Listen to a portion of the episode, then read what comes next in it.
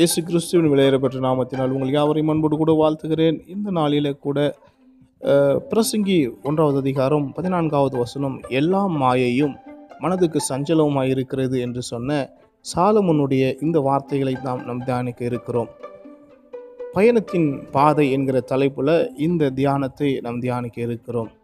ஒவ்வொரு மனிதனுக்கு முன்பதாகவும் ரெண்டு விதமான பாதைகள் இருக்கிறதாக வேதத்தில் சொல்லப்பட்டிருக்கிறது. மரண வாசல் மரண வழியும் ஜீ ஜீவ வழியும் உனக்கு முன்பதாக வைக்கிறேன் என்று வேதத்தில் சொல்லப்பட்டிருக்கிறது. அவன் அவனுடைய விருப்பத்தின் ஏ- விருப்பத்தின்படி அவன் அதை வந்து தெரிவு தெரிவு செய்து கொள்ளலாம் என்று வேதத்தில் சொல்லப்பட்டிருக்கிறது. அதே போல் புதிய ஏற்பாட்டில் சொல்லுகிற பொழுது இடுக்கமான வாசல் விசாலமான வாசல் என்கிற ரெண்டு வாசல் ரெண்டு பாதைகள் வந்து சொல்லப்பட்டிருக்கிறது. இடுக்கமான வாசல் வழியாக உட்பிரவேசிக்கிறவர்கள் வெகு சிலர் என்று சொல்லப்பட்டிருக்கிறது. விசாலமான பாதையில் போகிறவர்கள் அநேகராக இருக்கிறார்கள் என்றும் சொல்லப்பட்டிருக்கிறது. இன்றைக்கும் நாம் இந்த ரெண்டு பாதையை தான் பற்றி பார்க்க போகிறோம்.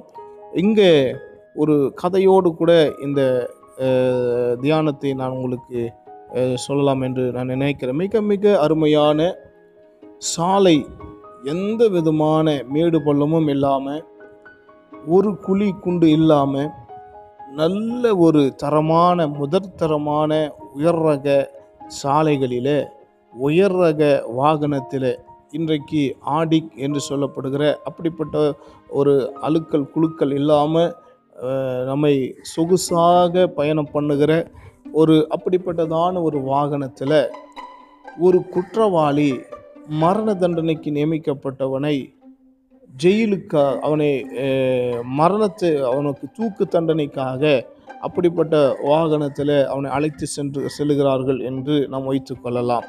அவனுடைய கடைசி ஆசையாக இப்படிப்பட்ட ரோடுகளிலே இப்படி நான் பயணம் பண்ணணும் என்று சொல்லி ஒரு அவன் ஜெயிலுக்கு போகிறவன் மரணத்துக்கு போகிறவன் இப்படிப்பட்ட வசதியான பாதையிலே பயணப்படுகிறான். இன்னொரு மனுஷன் தன் பெற்ற தண்டனையிலிருந்து விடுதலையாக்கப்பட்டு வீட்டுக்கு செல்லுகிறான். அவன் எப்படிப்பட்ட பா பாதையில் போகிறான் என்று சொன்னால் அவனுடைய பாதைகள் மேடும் பள்ளமும் ஒரு ச தரமான பாதைகள் இல்லை. வன் வாகனம் போகிறதுக்கு கூட சிரமப்படுகிற ஒரு பாதை. அதே போல் அவன் போகிற வாகனமும் ஓட்டலும் உடசலுமாக பழைய வாகனத்தில் அவன் போய் போய் கொண்டிருக்கிறான். இந்த போ ஓட்டும் ஓட- ஓ- ஓட்டையான உடசலான பாதை சரியில்லாத மேடும் பள்ளம் நிறைந்த இந்த பாதையில் போகிறவன் வீட்டுக்கு போகிறான். ஆனால் நல்ல பாதை நல்ல வசதியான வண்டி வாகனம் இதில் போகிறவன் சிறைச்சாலைக்கு போகிறான். இவர்களுடைய ரெண்டு பேருடைய மனநிலைமை எப்படி இருக்கும் என்று சொன்னால் இவருக்கு மகிழ்ச்சி யாருக்கு இருக்கும் என்று சொன்னால் குழியும் குண்டுமாக இருந்தாலும் பள்ளம் மேடுமாக இருந்தாலும் வாகனம் உதவாத வாகனமாக இருந்தாலும் அவன் வீட்டுக்கு போகிறவனுக்கு மகிழ்ச்சி இருக்கும். என்னதான் வசதியான சாலையில் உயர் ரக வாகனத்தில் போனாலும் சிறைக்கு போகிறவன் மரணத்துக்கு போகிறவன் அவனுடைய வாழ்க்கையில் மகிழ்ச்சி இருக்காது. எனக்கு அன்பான தேவ பிள்ளைகளே இதை நான் எதுக்கு சொல்லுகிறேன் என்று சொன்னால் இந்த நாளிலே நம்முடைய வாழ்க்கையில் நாம் எப்படி எந்த பாதையில் போகிறோம் என்பது முக்கியமல்ல. எந்த வாகனத்தில் போகிறோம் என்பதும் முக்கியமல்ல. எங்கே போகிறோம் என்பதுதான் நாம் கவனித்து பார்க்க வேண்டியதாக இருக்கிறது. நாம் மரணத்துக்கு நேராக போகிறோமா? அல்லது வாழ்வுக்கு நேராக போகிறோமா? என்பதை குறி என்பதை வைத்து நம்முடைய வாழ்க்கையில் மகிழ்ச்சியும் சமாதானமும் சந்தோஷமும் அமைந்திருக்கிறது. ஒருவேளை இந்த உலக வாழ்க்கையில் சொகுசான வாழ்க்கை உயர்தரமான வாழ்க்கை உலக பிரகாரமான எல்லா ஐஸ்வர்யமும் கொண்ட வாழ்க்கையில் நம்ம வாழ்ந்து கொண்டு நாம் சிறைச்சாலைக்கு போகிறவர்களாக இருப்போமானால் நம்ம நம்மளுடைய வாழ்க்கை நரகத்தை நோக்கி போய் கொண்டிருக்கிறது என்பது அர்த்தம்.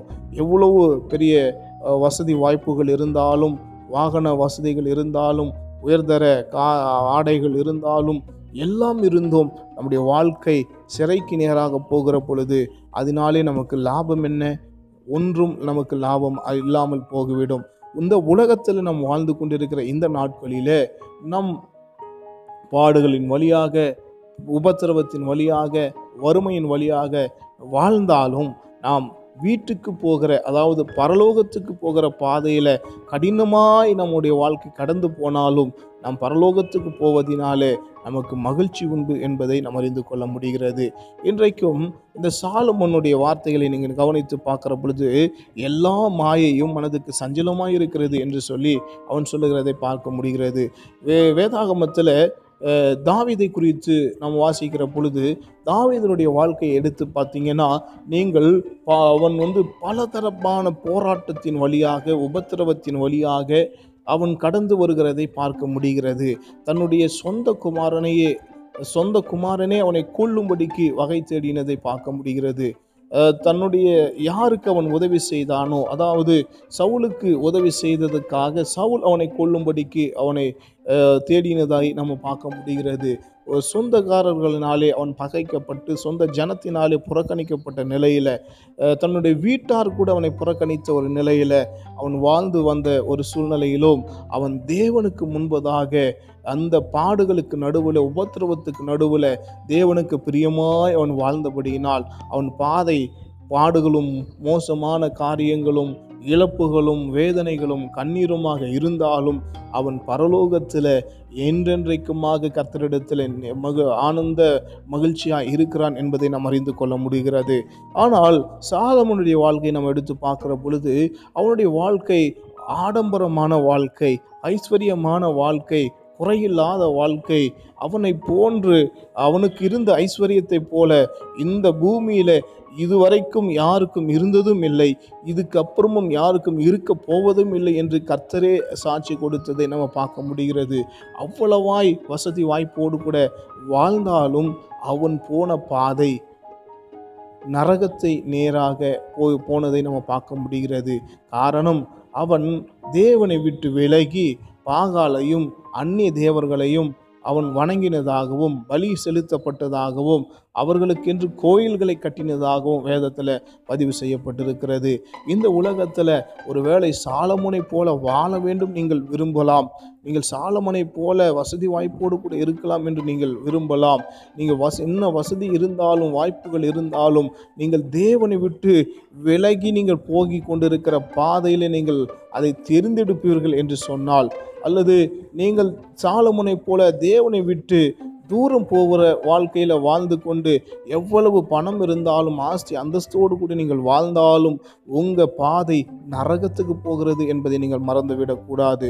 ஒருவேளை சாலமுனை போல வசதி இல்லை தாவிதை போலத்தான் உபத்திரவமும் பாடுகளும் வேதனைகளும் கண்ணீருமாய் என்னுடைய வாழ்க்கை இருக்கிறது என்று நீங்கள் சொன்னாலும் இந்த நேரத்தில் ஆனாலும் நான் கர்த்தரை விட்டு பிரியாது இரு கர்த்தரோடு கூட இருக்கிறேன் என்கிற ஒரு நிலையில் நீங்கள் கர்த்தரை பின்பற்றி போகிற அந்த பாதையை நீங்கள் தெரிந்தெடுத்து அவரை பின்தொடர்வீர்களானால் இந்த உலகத்தில் உபத்திரவங்கள் இருந்தாலும் நீங்கள் நித்திய ஜீவனை பெற்றுக்கொள்வீர்கள் என்பதை நீங்கள் மறக்கக்கூடாது.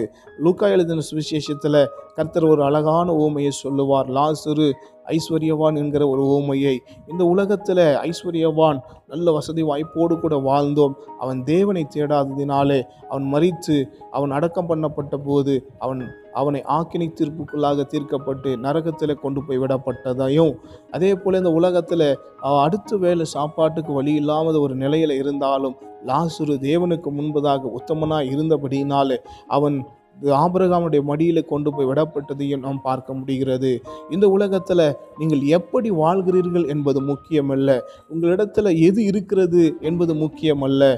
நீங்கள் உங்களுடைய வசதி எப்படி இருக்கிறது என்பது முக்கியமல்ல. நீங்கள் தேவனோடு கூட இருக்கிறீர்களா? தேவனை விட்டு தூரமாக இருக்கிறீர்களா என்பதுதான் முக்கியம்.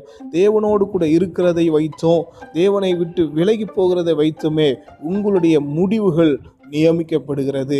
இன்றைக்கு கத்தருடைய சமூகத்தில் நம்மை நாமே ஒப்பு கொடுப்போம் இந்த உலகத்தில் ஐஸ்வர்யம் இல்லாமல் போனாலும் பணம் இல்லாமல் போனாலும் புகழ் இல்லாமல் போனாலும் தேவன் இருக்கிறார் என்கிற விசுவாசத்தில் அவரை பின்தொடர நம்ம அர்ப்பணிப்போம். ஒருவேளை எல்லா வாய்ப்புகளும் வசதிகளும் நமக்கு கர்த்தர் கொடுத்திருந்தாலும் அதை அதனாலே நாம் தேவனை விட்டு விலகாதபடிக்கு ஓ நம்முடைய வாழ்க்கையில் உயர்ந்த வாழ்க்கை இருந்தாலும் தேவனை விட்டு போகாதபடிக்கு அவரை பின்தொடர்கிற வாழ்க்கையை நாம் தொடர்ந்து முன்னேறி செல்வதிலே தான் நம்முடைய பாதை ஜீவனுக்கு போகிறதா நரகத்துக்கு போகிறதா என்பதை தீர்மானம் செய்கிறதாக நம்ம பார்க்க முடிகிறது.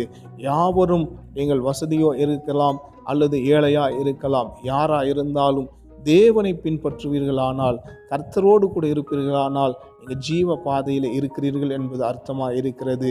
நீங்கள் ஏழையாக இருக்கலாம் பணக்காரராக இருக்கலாம் நீங்கள் தேவன் இல்லாத ஒரு வாழ்க்கையை நீங்கள் வாழ்ந்து கொண்டிருக்கிறீர்கள் என்றால் தேவனுக்கு பிரியமில்லாத எல்லா காரியத்தையும் செய்து கொண்டிருக்கிறீர்களானால் நீங்கள் மரண வா- பாதையிலே நீங்கள் போய்கொண்டிருக்கிறீர்கள் என்பது அர்த்தமாகிறது.